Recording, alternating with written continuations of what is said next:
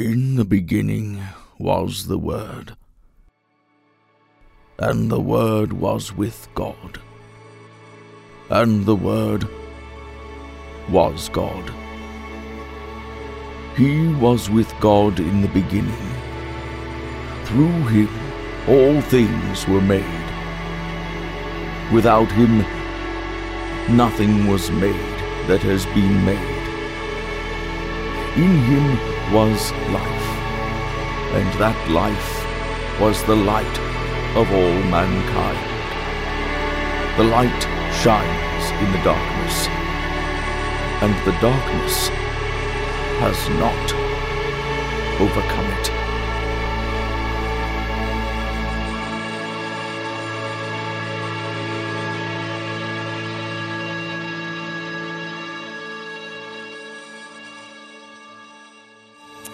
I'm not sure what you think of when you think about Christmas, and I'm not sure what you feel when you think about Christmas, but we all have experienced Christmas in different ways at different times in our lives.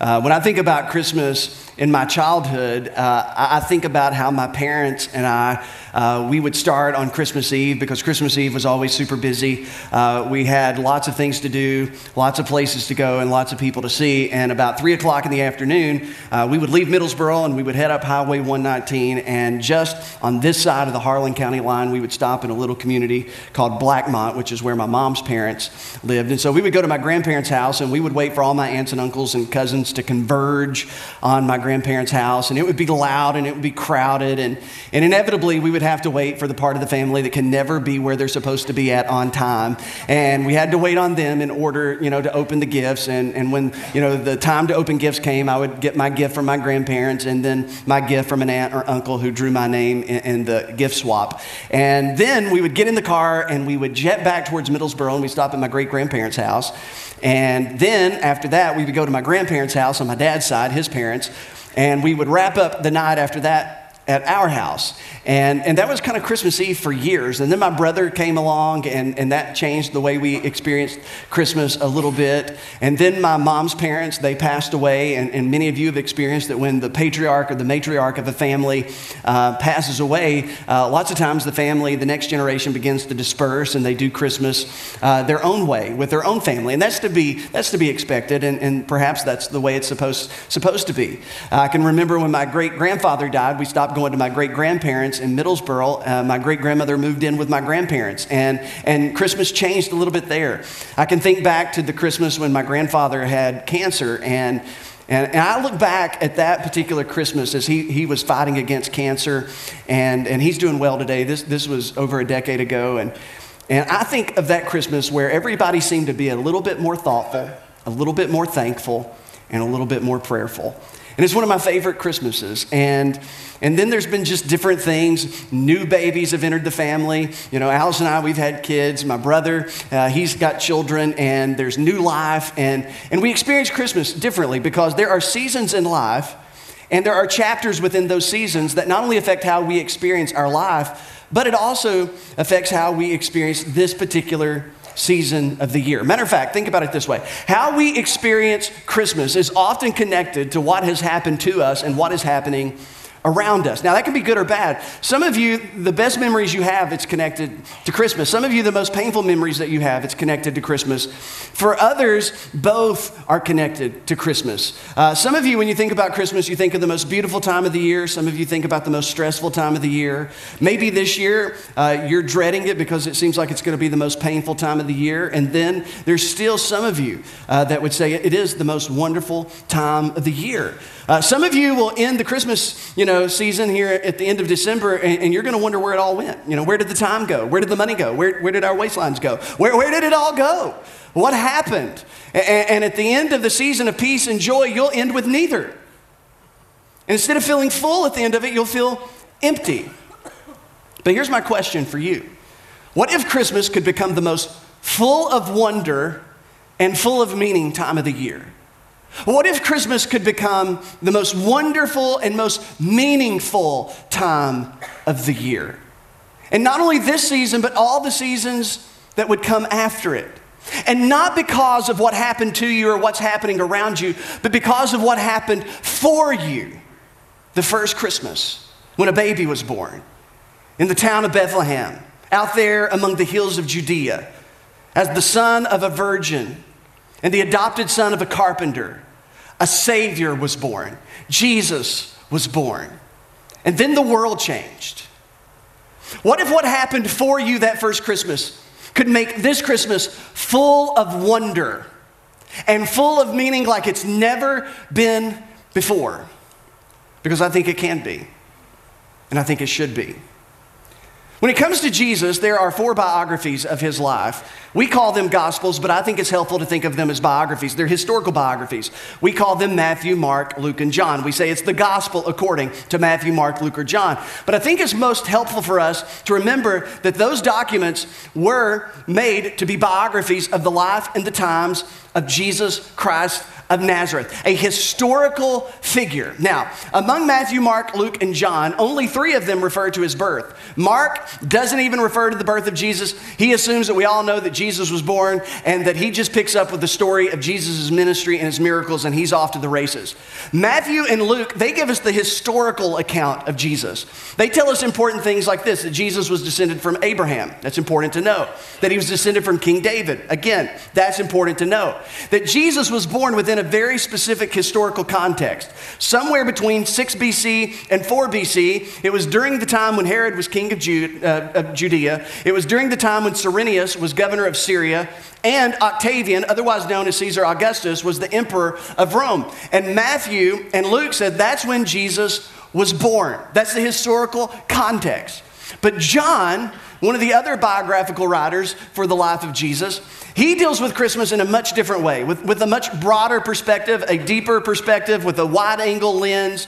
He approaches the Christmas story in a much different way. Now, if you don't know anything about John the Apostle, there's two main Johns, you know, that we find in the Gospels, John the Apostle, John the Disciple, and John the Baptist, that you've probably heard him referred to as. It's better, John the Baptizer. But John, the disciple of Jesus, he decided at the end of a long day of fishing to be a follower of Jesus. It's a great story. I don't have time to tell you. But that big decision, which probably felt like a small decision when he decided to follow Jesus, secured his spot in history forever. Because he didn't know it, but he was becoming one of the original twelve followers of Jesus. He was becoming what would become known as one of the apostles of Jesus. This was John who decided to follow Jesus. Ultimately, he's going to become a leader of the church. But before that, he's going to be part of the inner circle of Jesus. He's going to be among the twelve, but there's going to be three among the twelve which kind of got special access to Jesus: Peter, James, and John. Here's something you may not know about John the disciple. He was a cousin of Jesus, and so was John the Baptizer. So I imagine Jesus had to introduce them at, you know, the holidays as, "This is my cousin John, and this is my other cousin John." And, and, and John the Baptizer was Jesus' cousin, and so was John. John the disciple had a brother named James. They were the sons of Zebedee. Their mother... Their mother was the sister of Jesus' mother, Mary. And so there's a connection there. It was Jesus' cousin, John, and John, that was his cousin. Now, I say that to say this to all of us. What would it have taken for any of your cousins at any point in their life to convince you they were the Son of God? Some of you have cousins that think they are the Son of God, but they are not. So here's John, who came to believe that his cousin, a guy that he grew up with around the Sea of Galilee, he played with perhaps, he came to believe that he was the Son of God. And John became a follower of his cousin Jesus. And he had a front row seat to his ministry, his, method, his message, his miracles. He saw it all. John was there that day at Golgotha as Jesus, his cousin, the one that he followed, died on a cross. He, he was there when they buried the body of Jesus. He was hiding out after the death of Jesus when the women came and said, "Hey, we went to the tomb this morning, and the body of Jesus is missing." And then John became a witness of the resurrected Jesus. He had breakfast with Jesus on the shores of the Sea of Galilee. And that's when he knew beyond a shadow of a doubt that Jesus was who he said he was. Not because it was something that he believed. It was something he saw. He saw the miracles. He heard the message. He saw him die. He saw him come back to life, and he said, "That's my Savior. That's my Lord." And so towards the end of the first century, somewhere around the nineties, Matthew's already written his biography, Mark has written his, and Luke has written his. The last biography to be written that's contained in our New Testament is by John. And John sits down, picks up a pen, or dictated it to someone else who wrote it for him. We don't know which, but it could have been either. He told his story of Jesus in a much different way. He wanted to make sure that the world knew about Jesus. He wanted to make sure that future generations knew about Jesus. And, and more specifically, he wanted to make sure that you and I knew about Jesus. So he writes his biography, and at the end of the biography, here is what John says. He said, this is why I'm writing it. Jesus performed many other signs. Everybody say signs. In the presence of his disciples, which are not recorded in this book. John's going to record eight major sign miracles that Jesus performed in the view of the public and in the view of his disciples, because here's what John understood about faith. And some of you, you don't know this about faith, and you need to know this about faith. Faith is not a blind, uninformed step, an ignorant step into the darkness. No, that's not what faith is. Faith is an informed, enlightened step forward towards Jesus based on evidence. Faith is supposed to be based on evidence. And John said, I don't want you to take a step in the direction of Jesus out of ignorance or out of a lack of information. I want you to take a step in the direction of Jesus because of evidence. So I'm going to make a case that Jesus is who he said he was. And he gives us all these miracles to give weight to who Jesus claimed to be. And so he goes on, he says, but these things are written that purpose that you might believe that Jesus is the Messiah, the Son of God, and that by believing you may have life in his name. John said, here's, here's why I'm writing. I'm writing so that unbelievers will read this biography and become believers. So if you're here and you're not a follower of Jesus, you, I dare you to start reading the Gospel of John, because John said, the entire reason that I'm writing this biography is so that unbelievers will read it and become believers.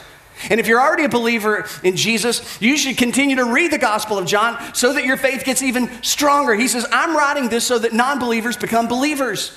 I am an eyewitness. Now, if you're not a believer in Jesus, you should ask yourself, why would John lie? Why would John write about this? F B I profilers say that people really only make up lies for three reasons. It's sex, power, or money.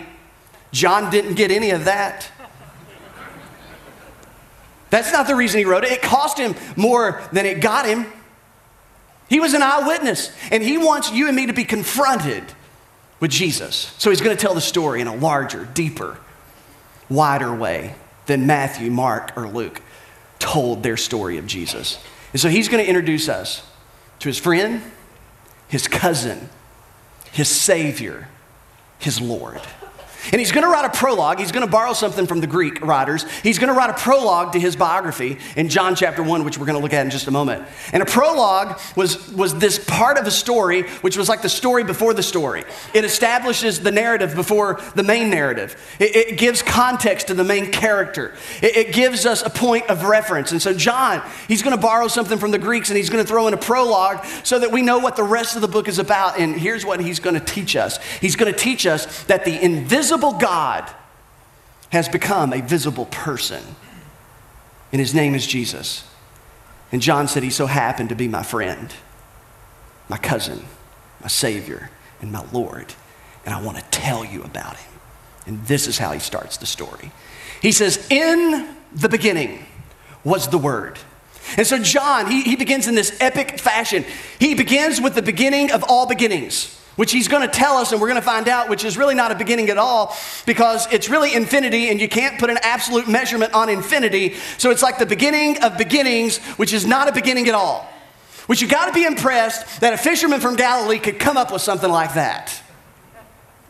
He said, I'm going to tell you the story of Christmas, but it's going to start before Bethlehem. It's going to start before a manger, before shepherds. I'm going to begin with the beginnings of all beginnings, which is really not a beginning at all. It's actually eternity. It's actually infinity. And so John could say this, once upon a timeless time, and once upon a spaceless place, at a time when there was no time, in a place where there was no space, there was the Word.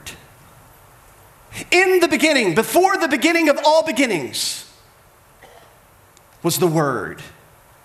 And he uses a term in the Greek, logos. In the beginning was the logos.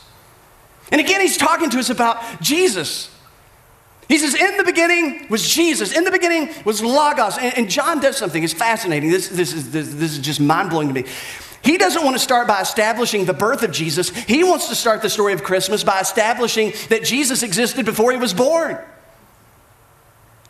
So John would say, okay, let me tell you the story. Before the beginning of all beginnings, Jesus was. As the country preacher said, Jesus was already a wasn't. Some of you are so proper, you can't even wrap your mind around that. You're going to struggle for the rest of the message. I'm just saying. That before the beginning of all beginnings, Jesus was. And so he uses the term logos. And let me just teach you a little bit about this because this is such a big deal. John is writing to a Jewish and Greek audience. And he wants to use a word that will capture both audiences. And so he uses a term that was known to Jewish theology and Greek philosophy, logos. Now for the Greeks, the Greeks first started talking about this word, this logos idea, six hundred years before Jesus ever showed up on the pages of history. Heraclitus, a Greek philosopher, he began to postulate that the logos was this impersonal, divine reasoning or plan behind all of the coordinated universe. Even six hundred years before Jesus was born, Greek philosophers looked around and said, you know what? The universe seems to be ordered. The universe seems to be designed, and if there is a design, then the logical conclusion is there must be an intelligent designer. And so Heraclitus said, okay, we're going to call this impersonal, intelligent designer logos. Now, the Stoics came along in history and in Greek philosophy, and, and they said, well, the logos has infiltrated all of visible reality. There's nothing in the material world that has not been infiltrated by this impersonal force called the logos. Plato, you've heard of him, right? He said that the logos was immanent, but yet transcendent. So what does that mean? I don't know. But it sounds good, and it makes sense to him.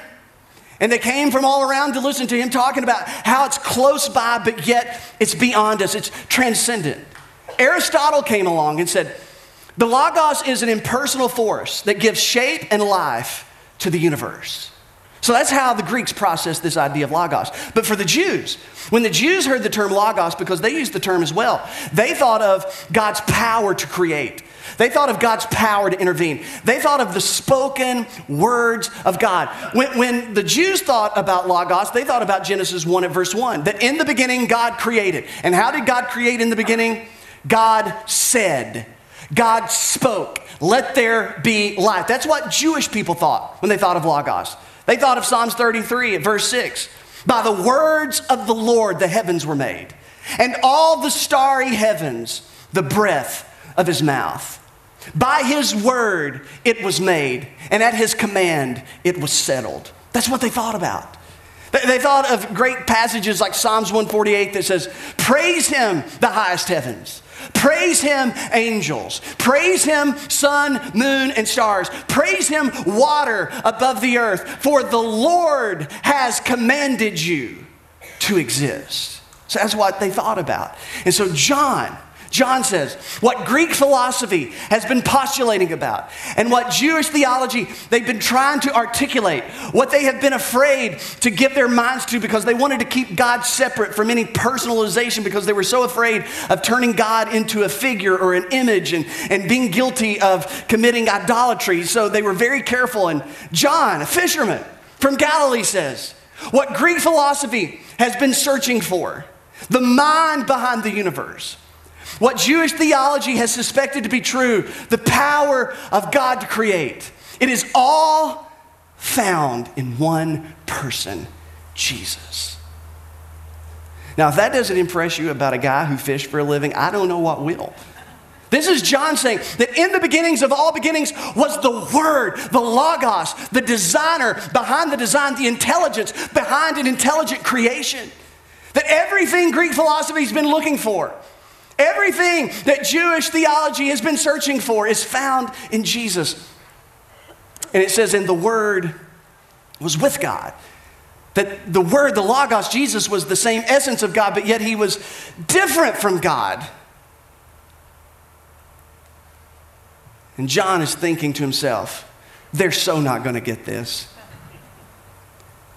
See, we love to talk about Jesus, and we love to keep him in the box, and we love to keep him at a size that we can put in our pocket, that we can stick on a shelf, and we love to talk about the things that he did and the things that he said. But John said, no, no, no, no, no. I need to show you that in the beginning of all beginnings, before there was anything, there was Logos.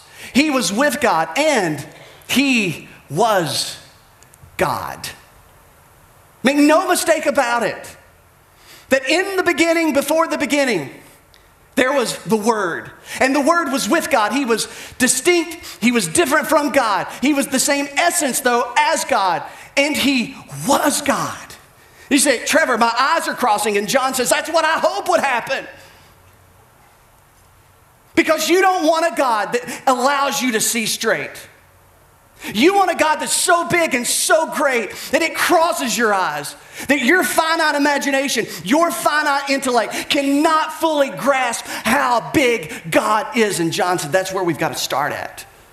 This is how you need to be introduced to Jesus. That Jesus is the timeless and spaceless God who exists outside of time and space and eternity, who made time and space. That before there was anything, Jesus was everything. That he existed in a state of infinity, and infinity is not even something we can, we can think about. We get tired. We can't even go back so far. Thousands of years is difficult for us to process. But to a time before time, to a place before space, John said, if you could think back that far, in the beginning was the Word. And the Word was with God, and the Word was God. Now, John, he says this in the very beginning, but Jesus had affirmed this idea as well throughout his ministry and throughout his life.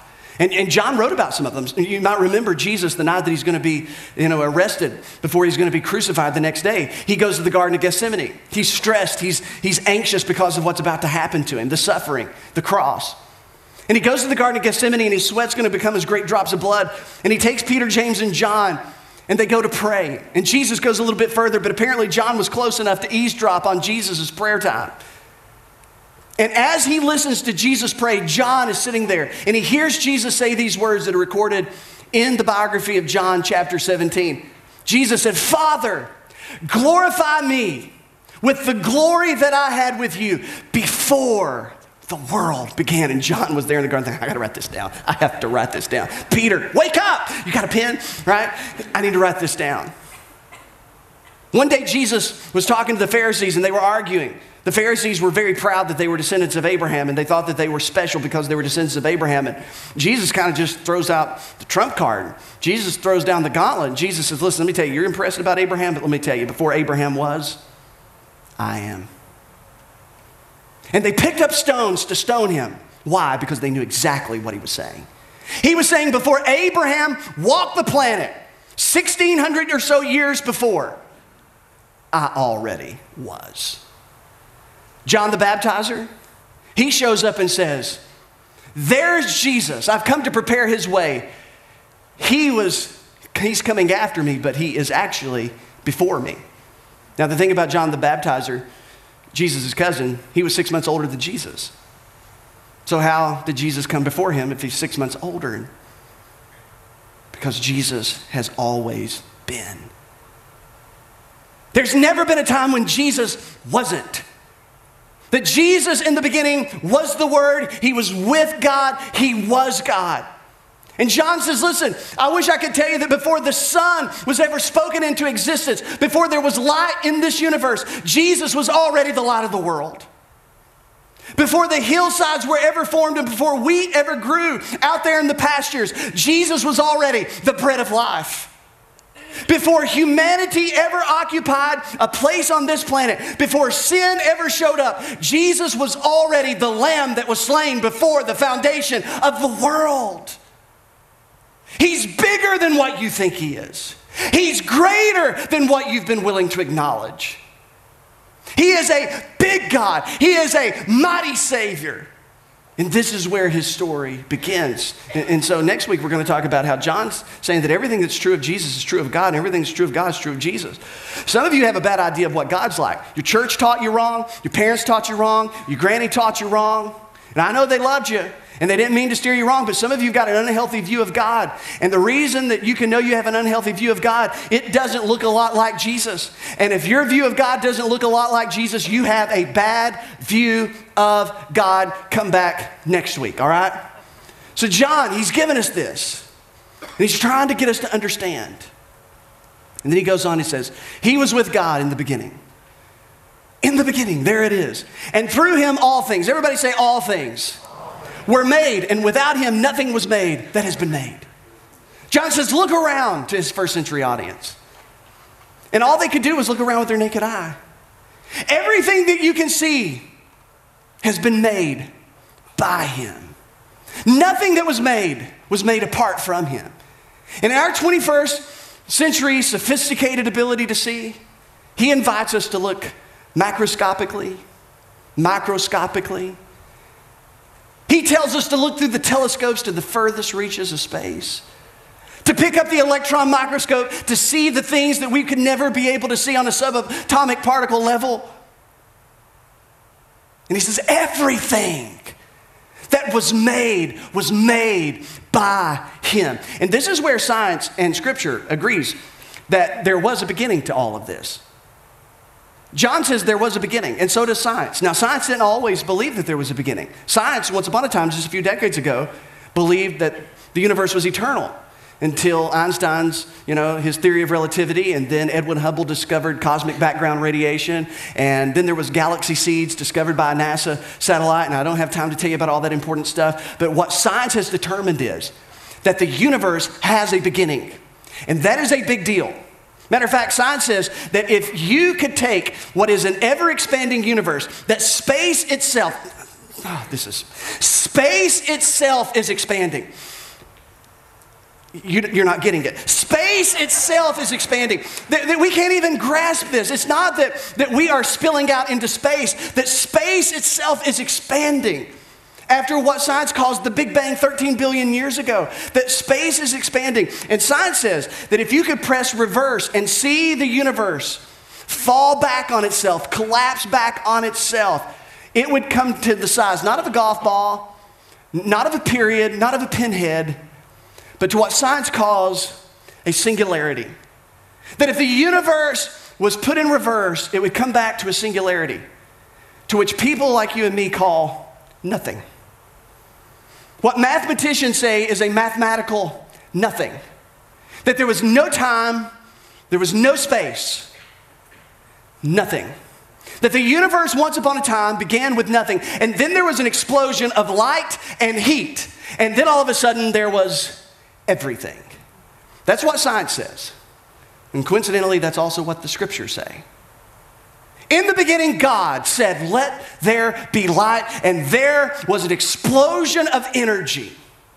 And all of a sudden, out of nothing came everything. And John says, but here's what you need to know. On the other side of nothing, which science can't go, nothing, there's no physics, there's no chemistry. At nothing, there's no laws that govern physics or chemistry. The laws of physics and chemistry came into being on the other side of nothing. And that's as only as far as science can go. Science can only take us back to the moment after nothing. Because after there's no laws, science can't observe and science can't predict. There's no such thing as science within nothing. But John says, on the other side of nothing is God. The explanation, if the universe is one gigantic effect, there must be a cause, an uncaused first cause, something that exists outside the time-space continuum that Einstein teaches us about, that the uncaused first cause must be timeless, spaceless, immaterial, in order to create something that results in time and space and mass. And science and scripture share the same narrative in many ways. Now, there's two options if you're not a believer.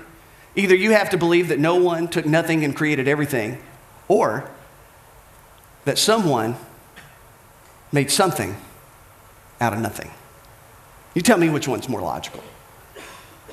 Not which one's more comfortable. Is it more logical to think that no one took nothing and made something, or that someone made something out of nothing? If the universe is an effect, there had to be a cause. And John says, his name is Jesus. Robert Jastrow, he was the founder of NASA's Goddard Institute. He was also a successor for Edwin Hubble at the California Space Observatory. He said this. He said, the details differ, but the essential elements in the astronomical and biblical accounts of Genesis are the same. He said, the chain of events leading to man commenced suddenly and sharply at a definite moment in time in a flash of light and energy. Astronomers now find that they have painted themselves into a corner because they have proven by their own methods that the world began abruptly in an act of creation to which you can trace the seeds of every star, every planet, every living thing in the cosmos and on earth. And they have found that all of this happened as a product of forces they cannot hope to discover. That there are what I or any else, anyone else would call supernatural forces at work is now, I think, a scientifically proven fact. And John, John, two thousand years ago, he's laying down his pen thinking, duh. That's what I'm saying. I'm saying that he, Jesus, was with God in the beginning, and through him all things were made, and without him nothing was made that has been made. Did you know that one hundred billion stars exist in an average galaxy? one hundred billion stars exist in the average galaxy. Do you know that there are one hundred million known galaxies in space? We can't even fathom that. Einstein, his theory was that we have only yet touched, that we have only been able to observe one billionth, one billionth of theoretical space that's out there. And that means that there's probably somewhere along the lines of ten octillion stars in the space that is out there.